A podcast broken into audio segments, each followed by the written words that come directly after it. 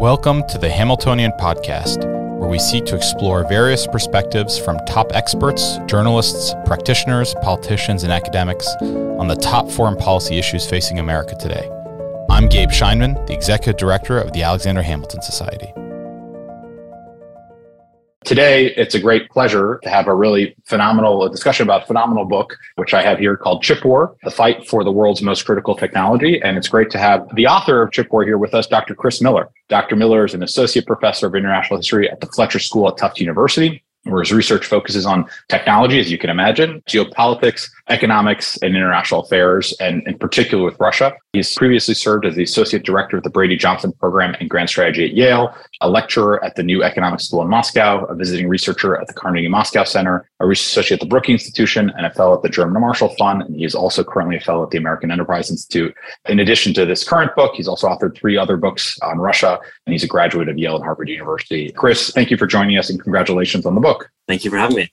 Maybe I could start off first. The book is a history. I mean, it's organized chronologically from the beginning of the first microprocessor to today. My own lay, let's say, translation of this is that the microprocessor today, the chip of today, is so fundamentally more complex, so fundamentally different than the first one of nearly 75 years ago, to the point that even the machinery that manufactures the chips are highly complex and specialized and made mostly today in the United States and the Netherlands.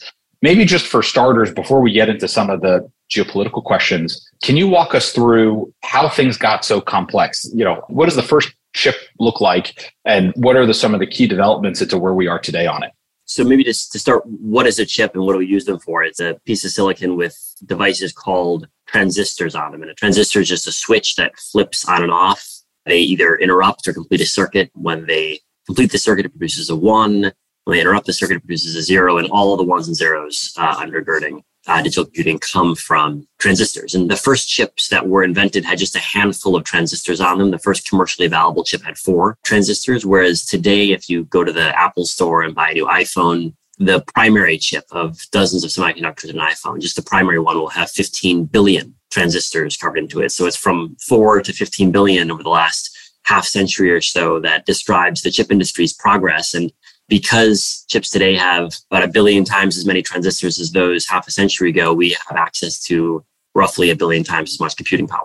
And so it's this advance in miniaturizing transistors, putting more of them on chips, and then spreading chips across all aspects of our society and economy that have made it possible to access all the computing that we today take for granted. And to manufacture a chip like the one that's in your smartphone with 1 billion or 15 billion transistors on a chip the size of your fingernail requires the most complex manufacturing processes in human history, bar none. We manufacture more transistors than we do anything else. We each year manufacture more transistors than there are cells in the human body. Really nothing else comes close in terms of quantification than the number of transistors that we've produced. And they're brutally difficult to produce because they're so small. Each one of them is the size, when you're talking about advanced transistors, of a coronavirus. And we're able to manufacture billions of coronavirus-sized transistors with hardly any errors. And so this manufacturing... And just on that point, is the difficulty is in the engineering, the manufacturing, the computing? Like, where is the actual difficulty in the amount that you're talking about? All of the above is the real answer. There's no individual facet of the process that is tremendously difficult. The hard part is making it all work at the level of precision and accuracy required. And if you think about the error rate that is involved in every step of the process, it is extraordinarily low. So there are ways that you can correct your chip in your iPhone if there's a couple of transistors that go wrong. But if your error rate is 1%, you're going to have millions of transistors that don't work properly. And because of the scale we're talking about throughout the industry, this demand for precision is present at every single step of the production process, whether it's the chemicals that are involved or the materials that are involved. They have to be 99.99% pure. And managing this precision is just extraordinarily difficult to do. Got it. So at the outset of this, not unlike a lot of technological development after the end of the Second World War, it was driven by, frankly, a lot of immigrants that made it to the United States, and driven primarily by defense needs. So maybe if you could talk a little bit about sort of who was the first customer, how long did that base stay dominant, and what were they originally used for? the U.S. military and NASA played the predominant role in buying the first chips that were produced. They poured money into R&D for computers over the course of the late 50s and early 60s because they wanted computers that were smaller than the size of rooms. And if you think back to what computers looked like in the late 40s or in the 50s, they were the size of whole rooms. They took up an entire room to undertake the computing that they needed because they weren't miniaturized yet. And so the Defense Department wanted miniaturized computers that they could put in the nose cones of missiles, for example, and guide them more accurately to their target. And so the miniaturization process was funded largely by the U.S. government, initially for defense and space uses. And throughout at least the first half of the 1960s, the U.S. government was the primary buyer of chips worldwide. But it quickly became clear that although there was a large government market, there was also a large potential civilian market. So the companies that began to take off in the mid to late 60s were those that had the advantage of selling to the military at first, but identified the major civilian market, targeted that, and were able to sell far, far, far more chips to civilian uses than military. And today, only a couple percentage points of chips produced end up in defense or intelligence or aerospace use. 95, slightly more than that, of percent of chips go into smartphones or PCs or other civilian applications. That decline, let's say, or change in percentage, is that something that's happened gradually? Or like you said, at some point starting in the 1960s or maybe the 70s, particularly with the advent of the personal computer, it really kind of changed overnight. Like, when did that start to shift? Already by the 1970s, civilian uses were already clearly dominant in terms of the size of the market, but it's been a steady decline in the government's role since then, simply because we found more and more civilian applications for computing power. Got it. And at what point, today it's, common parlance that there are a lot of technologies developed in the civilian commercial space that then have military application, which is obviously a reverse of how a lot of these things happened before. Was there a certain point, let's say, in the development of the microchip where that loop started to close back, translated from a military funded, let's call it, technology into the commercial space, and then it started to come back in to defense and aerospace in particular? It's interesting. I think that process has been happening from the earliest days. And there's been an interesting interrelationship between Defense Department R&D, which funds the longer run R&D, because companies are willing to pay for R&D 5 years out, maybe 7 years out, but for 10 or 15 years out, the Defense Department is largely paying for it. And so the Defense Department has benefited from consumer demand paying for the scaling of the industry. And so most production capacity comes from investment that stems from consumer demand, because Apple spends a whole lot more each year buying chips than the Pentagon does. But it's the Pentagon that keeps paying for the long-run R&D. DARPA, for example, has from its founding basically all the way up to the present played an absolutely central role in the investments in far-out technological changes that companies find too far in the future to actually subsidize. So it's the interrelationship between the consumer market, which pays for the scale, and the Defense Department, which pays for the long-run R&D, that has kept the industry moving forward in ways that provide benefits both to smartphone users and also to the U.S. military. So we'll come back later to the present debate, and China, obviously, the big part of this equation, and certainly made, I think your book, my guess is the research of which started a long time ago, but it's sort of made it extraordinarily timely. But I want to start kind of at the beginning. So at what point, today there's a debate in the United States, more than a debate in some ways, but there's a debate in the United States about how critical chips are to American national security. At what point in your work, in your research, would you say that chips became critical to the Department of Defense? Was there a tipping point year or a tipping point technology? Or, you talk later in the book about the Gulf War, but I assume it can't before that. But one in your mind was U.S. Department of Defense, maybe not the country, might say, this is critical to what we do. I think from the invention of the first chip, the Defense Department realizes that this is a technology that can really benefit defense applications, which is why the first major order for semiconductors was for a space use for the Apollo guidance computer. The second major order in the early 1960s was for the guidance computer in the Minuteman II intercontinental ballistic missile. So there's been a reliance and an embrace of semiconductors for defense application from the earliest days of the industry. But in the 1970s, when the U.S. was trying to devise more cost-effective strategies for competing with the Soviet military buildup in Europe, there were a number of influential defense officials who realized that the U.S. didn't have an advantage in terms of manufacturing numbers of tanks or artillery pieces relative to the Soviet Union. So we were going to build more tanks and artillery pieces, but it did have an advantage in computing. And so officials like Bill Perry, who was Undersecretary of Defense for Research and Engineering in the late 1970s, invested very heavily in defense systems that relied on computing power. And so if you think back to the origins of systems like Tomahawk missiles, which today we sort of take for granted, you can press a button and have a missile fly at 100 miles and target it. Well, that was a wild idea in the 1970s. And it was only possible because people like Perry put a lot of money into trying to find ways to use America's computing advantage to develop new military capabilities. Why is it, just on that subpoint, and then I want to get back to the Cold War history, but why is it that it is aerospace, and then the examples you gave are missiles and artillery, but things that fly through the air? Why is it that those technologies benefited from, or were more dependent, let's call it, on the computing power that you're talking about, as opposed to a number of the other uses that you could think of today, given how ubiquitous it is? Like, what is it about that particularly subsector of our defense where these things really took off? There were three things that semiconductors did really well in the early stages and still do very well today. One is sensing. So knowing where you are is something that today we do thanks to semiconductors. So the GPS in your phone or in any piece of defense equipment is possible to have thanks to semiconductors. And whether it's optical sensors, infrared sensors, LIDARs, radars, from very early stage, it was discovered that if you use semiconductors to both process the data more efficiently, but also to manage radar signals more efficiently, you get much better results. And so any type of defense equipment that is sensor dependent has benefited immensely from semiconductors. Second, communications. Communications have been really transformed by semiconductors. And so if you think, what is it that makes your cell phone capable of communicating with a cell phone tower? Well, there's really complex chips that manage the radio frequency signal going to and from your phone in the tower.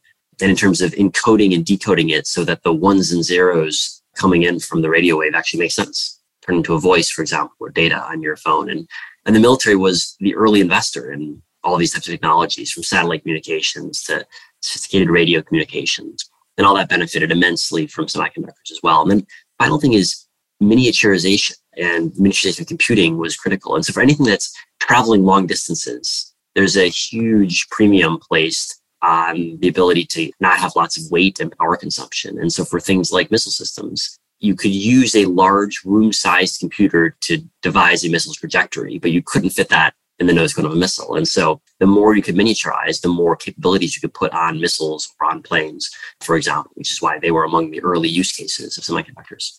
The book is called Chip War, but let's start at the beginning of this. At what point did the Soviets understand or recognize that the United States had developed this technology? At what point did they feel like it started to make a difference from the Soviet perspective in the Cold War?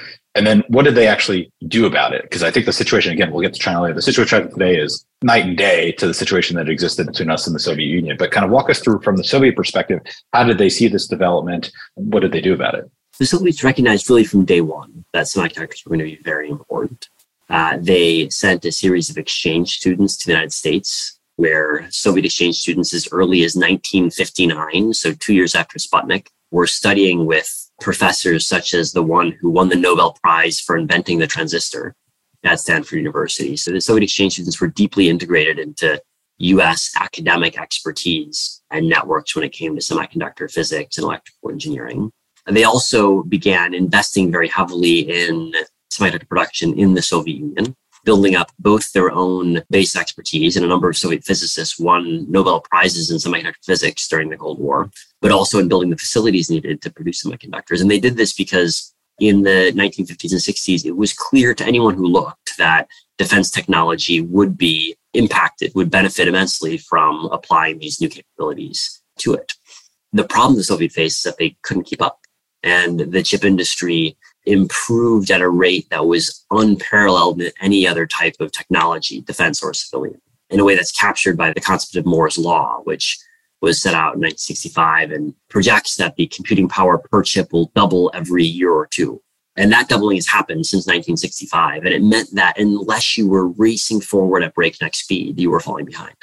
And the Soviets couldn't do it. They just couldn't keep up for a couple of reasons. One, they didn't have a large domestic civilian market to sell to because it ran a communist economy. Two, their allies were low quality when it came to semiconductors. They were allied with Bulgaria and with Vietnam, whereas we were allied with West Germany and Japan, and so could benefit from not only expertise in the United States, but also expertise across Europe and Japan. And three, the Soviets were focused on copying U.S. technology, which they did fairly successfully. There was regularly instances in the Cold War where Soviet defense equipment was acquired somehow, taken apart, and there were Texas Instruments or Intel chips inside. But it turned out copying was a horrible strategy because the industry was racing ahead at an exponential rate, and copying meant that you were always far, far behind. That's fascinating. Can you give me a more tangible example? Like if we were to look at the balance of military power, let's say pick a year, I don't know, 1960 or 1965, are you essentially telling me that what the Soviets had in 1965 resembled what we had in 1960, or some lag in the sense that the time it took for them to steal, understand, manufacture and copy, manufacture in mass, and integrate into the field, the lag was such that not only was the technology changing so rapidly, but we were also fielding that change faster than them. I mean, can you give me a tangible example to just demonstrate what that gap actually looks like in real time? So it's complex. We have good data on the CIA actually did regular estimates, which are now publicly available, on the gap between U.S. semiconductor technology and Soviet chip technology. And so we know that there was a gap of 7 to 10 years throughout the entirety of the Cold War. But that's only one part of the answer to the question you asked, which is about military technology. And semiconductors are one component among many in defense systems. And what I found in my study of the Soviet defense industrial base, and I had a chance to even do some archival research in Russia before COVID and then before the war, was that the key challenge the Soviets faced was not that they had lower tech semiconductors in their systems, but that their entire defense industrial base tried to design systems that didn't rely on semiconductors, because Soviet defense designers didn't trust their semiconductor producers. And the reason for that was that quality levels at Soviet semiconductor production facilities were low, in part because they were focused on copying. And so the Soviets regularly had to smuggle in, because they were trying to copy US designs, they had to smuggle in US-made machine tools. And these machine tools would break, but they couldn't produce the parts domestically, or they did, but they had to jury-rig them. And so the quality was always horrific. It was so bad that the Soviets had machine tools for making semiconductors that operated in inches, even though the rest of the country was on the metric system, because they were so committed to copying US designs. And so the impact filtered down throughout the weapons design process, filtered through the Soviet Defense Ministry. And there are memoirs of Soviet officials who said, we tried not to rely on semiconductors in our defense designs because we didn't trust our component production domestically. And so I can't take a missile system and say, here's the Soviet equivalent, here are the worst chips inside, here's how the Soviets fell behind. But what I can do is say, the US fielded conventional cruise missiles with precision capabilities far, far ahead of the Soviet Union, not because the Soviets had worse chips inside of theirs, because the Soviets weren't trying. They weren't trying to produce these systems because they didn't believe their domestic industrial base could produce components at the requisite level of quality. How aware were we of their struggle to be able to do this? How much did we care? And how critical did we see chips in the Cold War? How important from our perspective, we see it? Maybe that changed over time. I'm seeing a blanket question over obviously 45 years, but I think the short answer is that we realized it. And if you look at people like Bill Perry, who I mentioned, or if you look at the Office of Net Assessment, for example, there were regular studies published that identified U.S. advantages, computing capabilities, would be likely to produce U.S. advantages in precision strike capabilities. And that basic judgment that the U.S. could invest in computing, invest in semiconductors, and therefore field new types of weapon systems that had much more precision capabilities was proven correct. It's exactly what the U.S. did. And it's exactly what the Soviets, until very recently, and even arguably still today, have struggled to do. And so when you get to the Persian Gulf War in 1991, everyone except for the research engineering team at the Pentagon is shocked to find that Tomahawk missiles actually work, and that the U.S. can strike with standoff weapons as well as from the air with really extraordinary precision. The rest of the world was sort of fixated to their CNN screens, watching bombs hit targets with precision. But of course, the Pentagon had been investing in these technologies for over 2 decades. This wasn't a surprise. This had been the strategy. And it was the strategy, this is a final point. I think this final point is really important for thinking about today. It was a strategy because when Bill Perry first came to the Pentagon in the mid to late 1970s, he, before that, lived in Silicon Valley.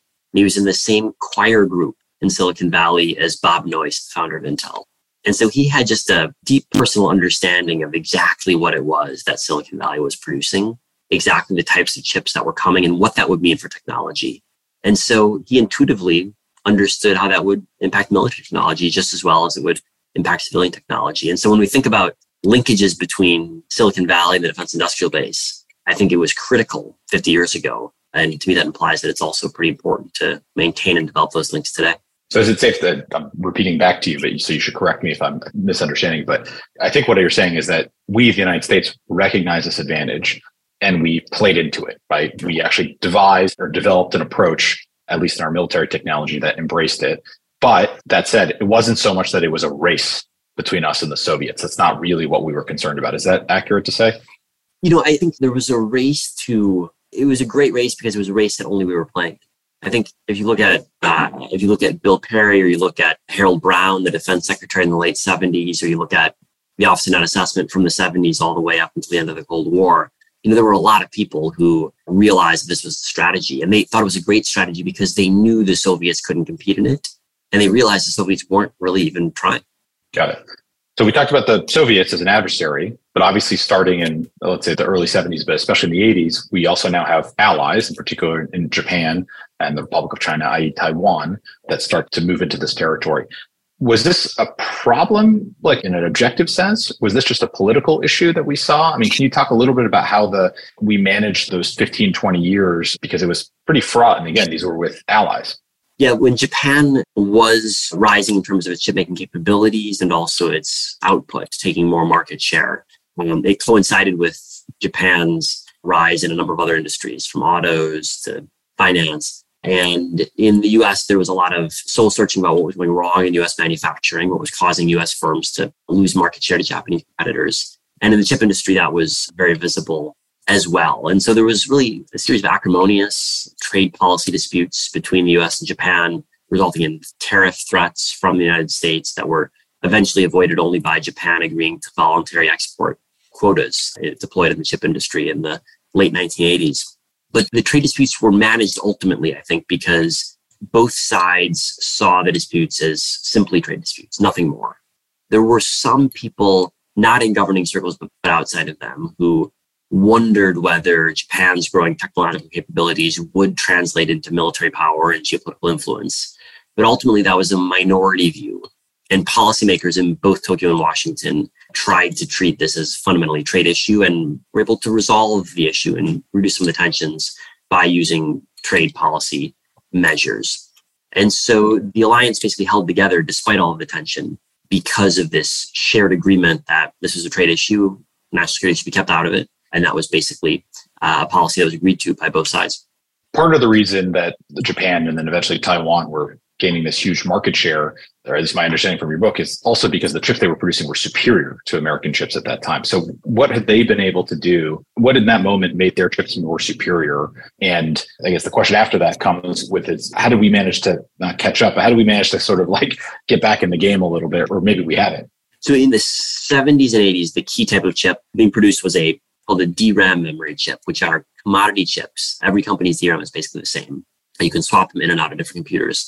The question was just who managed to manufacture them at lower cost and with fewer faulty chips. And so there was no product differentiation whatsoever. It was just a cost question plus a manufacturing quality question. And Japanese firms performed extraordinarily well on those metrics, better than any of their US competitors. But the DRAM market was also a pretty bad business to be in because it was a commodity business. There was huge capital investment required, but ultimately it was hard to make much money because there were multiple firms selling exactly the same product. And so minor differences in manufacturing quality led to major financial differences in outcome. And Japanese firms repeatedly won, but they didn't actually make that much money from the industry because of the intense competition. And so what we saw over the course of the 1980s is that US firms left the DRAM market. Sometimes it was very acrimonious. But a number of US firms refocused on other types of more profitable chips. And the best example of this is Intel, which devised the first microprocessor, so the type of general purpose processor chip, which you find today inside of your PC or inside of your smartphone. That was designed by Intel.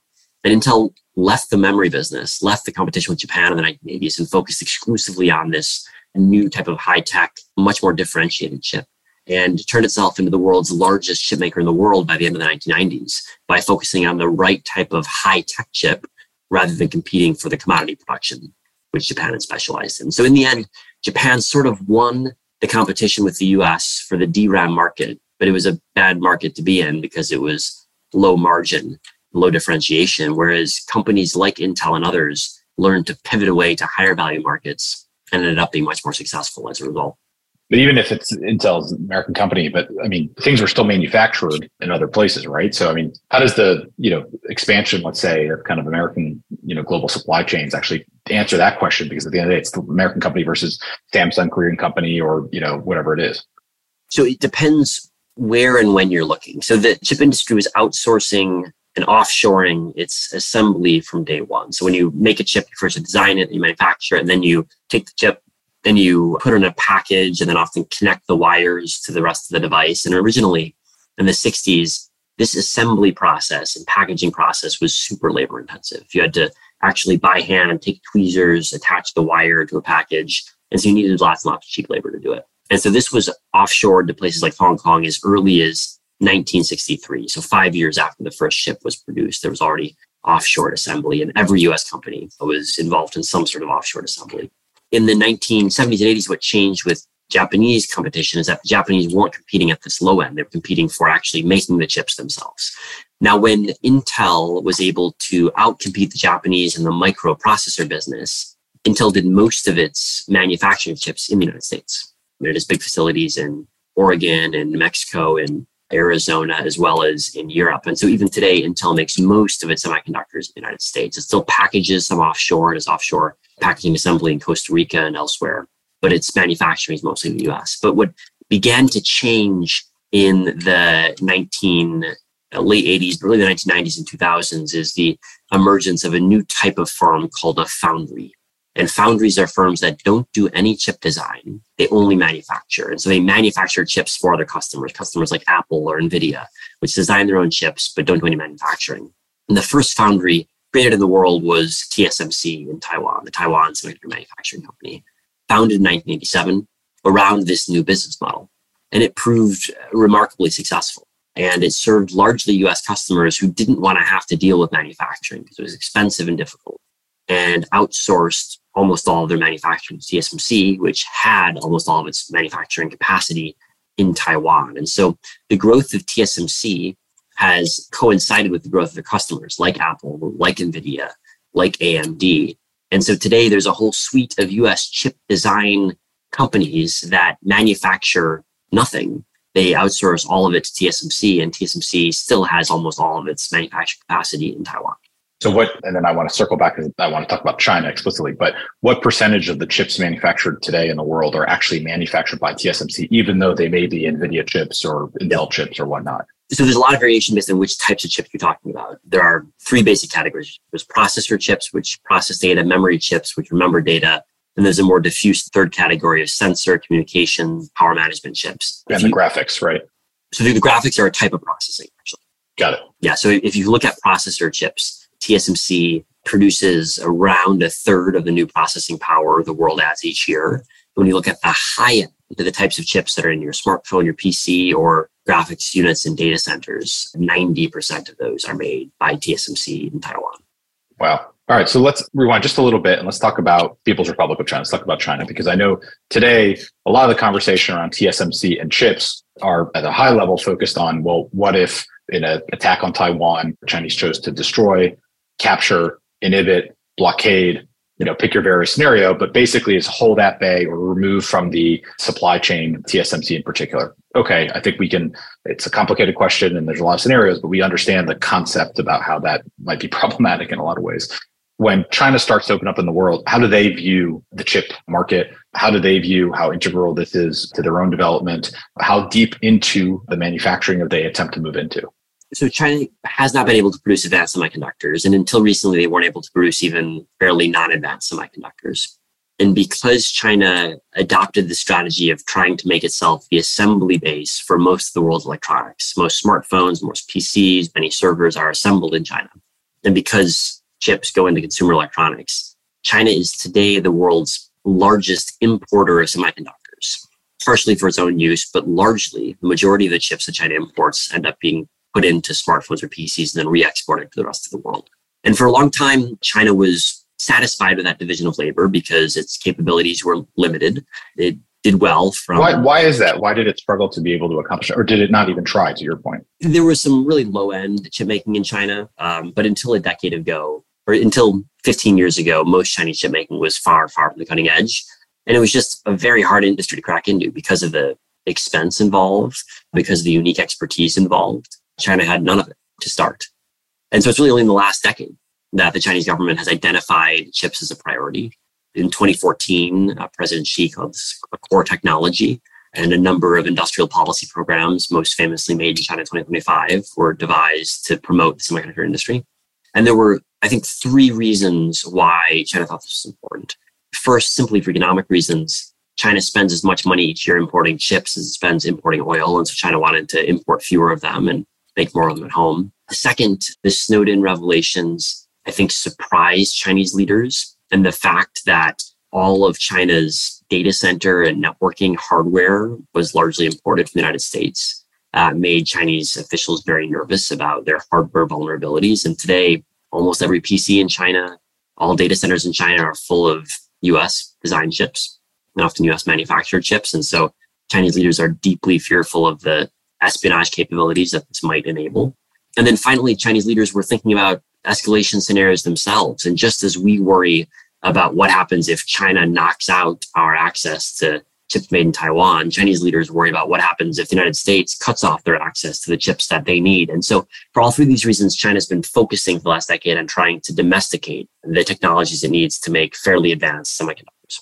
And when you say the technology, you mean to design? Do you mean to manufacture? Do you mean to assemble? Like, which parts of the process do the Chinese most invested in? They need all of it because they started with basically none of it. The assembly process is the easiest and the least sophisticated. And so that's where today China has basically cutting edge capabilities. That's not that hard, so that's not saying that much. When it comes to design, the machine tools, to the software tools, the materials, China remains hugely reliant on imports from the US, from Japan, from Taiwan, from the Netherlands, from Korea.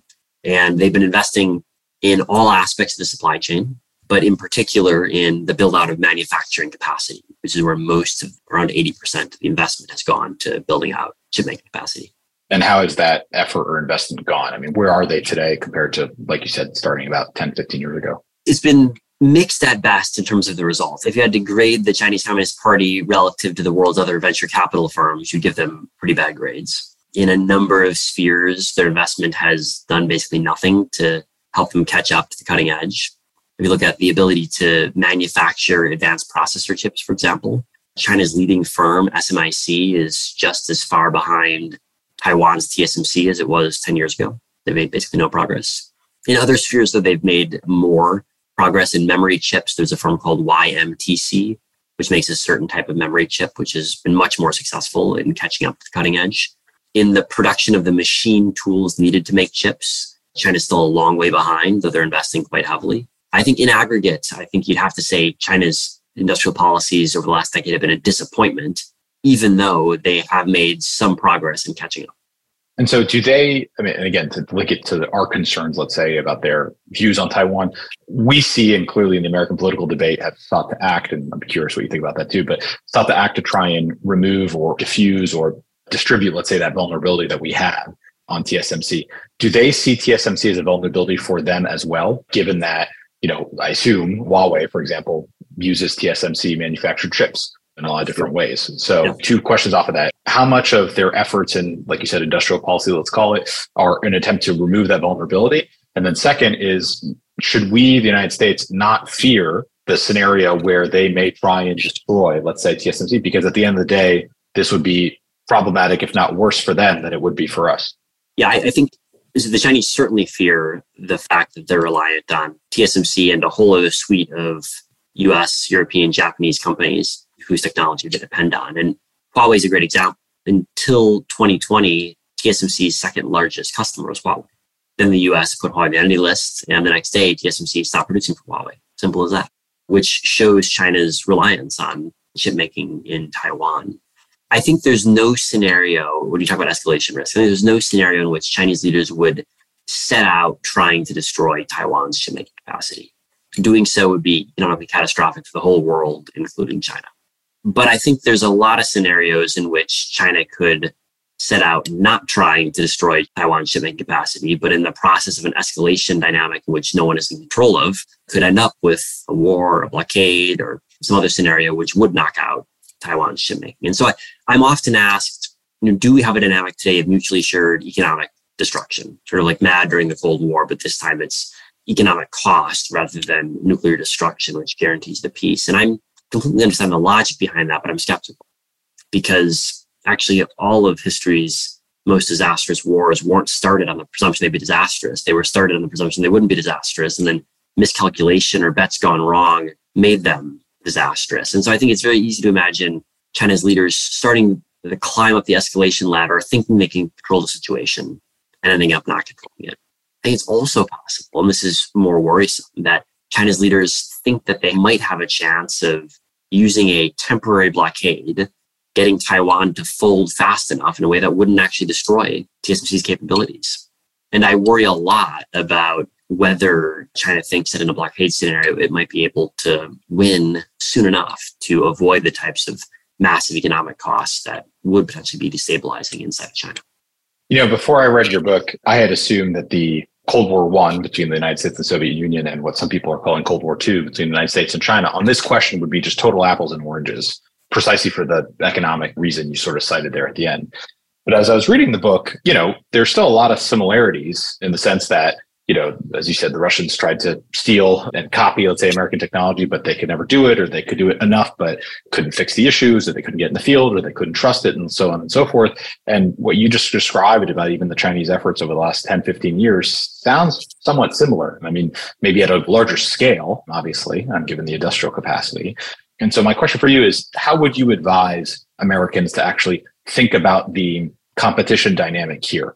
Is it about, you know, who can actually properly manufacture these things and get enough market share? Is it about defensive measures, which is a recognition that it is a critical vulnerability for any advanced industrialized nation, in particular for their military capability, and therefore making sure that somebody else can't block their access to it is actually the right way to think about it? And there may be other ways to think about it too, but what is the frame that you think might be the best way for people to understand this? I think the challenge with this industry is that on the one hand, I think it's abundantly clear that there are huge defense and intelligence ramifications to the question of who can access advanced chips. And so we've got a very strong rationale for regulating semiconductors given their security ramifications. On the other hand, it's also the case that success in the chip industry depends primarily on the ability to sell to the civilian market. Because no matter how much money governments put behind the chip industry, they're not going to put more money in than consumers. And the reality is that U.S. firms have a leadership position today, largely almost exclusively because of their ability to serve markets that are predominantly consumer in nature. And so when we think about the chip industry, we've got to, on the one hand, recognize the competition that's real and recognize that protective measures do need to be taken, but also balance that in a way that keeps U.S. and allied firms in a position of economic strength. Because unlike the market for jet engines or missile propulsion or spy satellites, this is an industry where the success or failure of firms will depend mostly on whether consumers want to buy their products, and only secondarily on what steps government takes to support them. And so this is a complex balance because traditionally, I think we haven't had to deal with technologies like this. And in the Cold War, the industry required to build atomic weapons, for example, was solely military. There was no civilian market until, I guess, nuclear power plants became developed. Whereas today, every semiconductor CEO, with the exception of a couple of very small firms that specialize in defense or aerospace production, they all think predominantly of the civilian market. And so we've got to make sure that as we take steps to secure technology and as we take steps to hold back China, we're doing so in a way that doesn't impose such large costs on companies that it actually makes their competitive position less. That's a well put, but let's make it more tangible. So the CHIPS Act that passed last year, in some ways, might be the biggest, most bipartisan act passed by Congress in quite some time, let's say, but has detractors on both sides for different reasons. The right way to go about doing it, the wrong way to go about doing it, good idea, poor implementation, bad idea, not terrible implementation. I mean, you just said that you think the government part here actually should be secondary to how to approach it. But what is the angle that we're trying to achieve? Is it simply we need to make sure that there is a certain percentage of manufacturing of these things in places that we feel more secure about, let's call it, as opposed to Taiwan, i.e. if it so happens that TSMC was in northern Italy, we wouldn't be concerned about this? Or is it a market share question? I mean, like, how do you evaluate the policy response? So first off, to put the scale of the policy response in context, the CHIPS Act allocates $39 billion of manufacturing incentives over 5 years By comparison, TSMC, one company, will spend more in capital expenditure next year. So that's just to put the money in comparison. We're spending a lot in terms of what we normally spend on industrial policy, which is not that much, but we're not spending a lot in the context of what it takes to build advanced facilities in the chip industry. I think when I look at the CHIPS Act, I think there are two goals that we're trying to accomplish. One is we want more diversification geographically away from chips made along the shores of the Taiwan Straits. And I think given the concentration, 90% of the advanced processors that we require coming from Taiwan, that is a goal that it makes sense to spend money pursuing. And I think the right way to think about it is an insurance policy. You know, nobody knows whether China's going to attack Taiwan. I hope they don't. But if they do, the economic cost will be measured in the trillions of dollars. And so buying a $39 billion insurance policy seems to me like a reasonable approach. And the fact that we're doing this and the Japanese are doing this and the Europeans are doing this, we're all building up some capacity outside of Taiwan is all helpful in a bit more geographic diversification. And that's part one. And part two is on the staying ahead of China facet. And the CHIPS Act, in addition to the manufacturing incentives, also has money for R&D, which I also think is important. It has historically been the case that DARPA has been absolutely fundamental in funding research and development in the chip industry. And they're still doing a good job at that. But I think it's also empirically the case that less of the advanced R&D is happening in the US today than it used to, in part because other governments are putting more money into R&D. And so the fact that the CHIPS Act has almost $10 billion for different types of R&D programs, I think is a very wise investment because it's not only going to make for better smartphones, it can make for better missile systems, electronic warfare systems down the road as well. Now, I think there's a lot that can be debated about the implementation of the CHIPS Act, about whether it makes sense to impose childcare requirements or share buyback requirements alongside. I don't think those types of requirements are responsive to the two goals I have of diversifying production away from the Taiwan Straits and of keeping our technology ahead of China's. But I think at the high level, the idea that we are satisfied with having 90% of our chips made in Taiwan does not seem accurate. And the idea that we're willing to tolerate China spending billions of dollars a year to try to catch up while we're doing nothing does also not seem like a plausible strategy. And so I think at the highest level, this makes sense to me as a response to the situation we find ourselves in. Is there a, I was going to ask sort of what does success look like, but I assume the answer is kind of the obvious one, which is that the Chinese don't attack Taiwan, which is success on a number of fronts, let's say. But in 5 years' time, or in 8 years' time, let's say it, is success getting that 90% number that's manufactured in Taiwan down to, I don't want to pick a number out thin air, but down to 50%, down to 20%? I mean, let me ask a little differently, is there a certain critical threshold or mass that regardless of what it is, disruption to that will create such huge problems for the United States that it's intolerable? Or is it really just, 90% is just too big of a number? Yeah, I think it really is just a question of can we move that 90% down somewhat? Any additional offshore capacity we have in case of a crisis will be helpful. I think realistically, that 90% figure is not going to go down very rapidly. If it goes down to 70% over the next decade, I think that would actually be relatively successful. Just given the scale of investment that's required, this is not going to move quickly. All right. So last question. A lot of your work prior to this book has been on Russia. My guess is a lot of the research they did for this book was things you were discovering. I mean, really just fascinating stuff. What prompted you to actually go down this road in the first place? I mean, this is not a sector, let's say, that most people who actually have spent their career focusing on, international history or international affairs think about. So what prompted you? I mean, what got you the idea? Because obviously it's critically important and has been a smashing success. Well, I started planning to read a book actually on Russia. I wanted to understand why the U.S. won the arms race during the Cold War.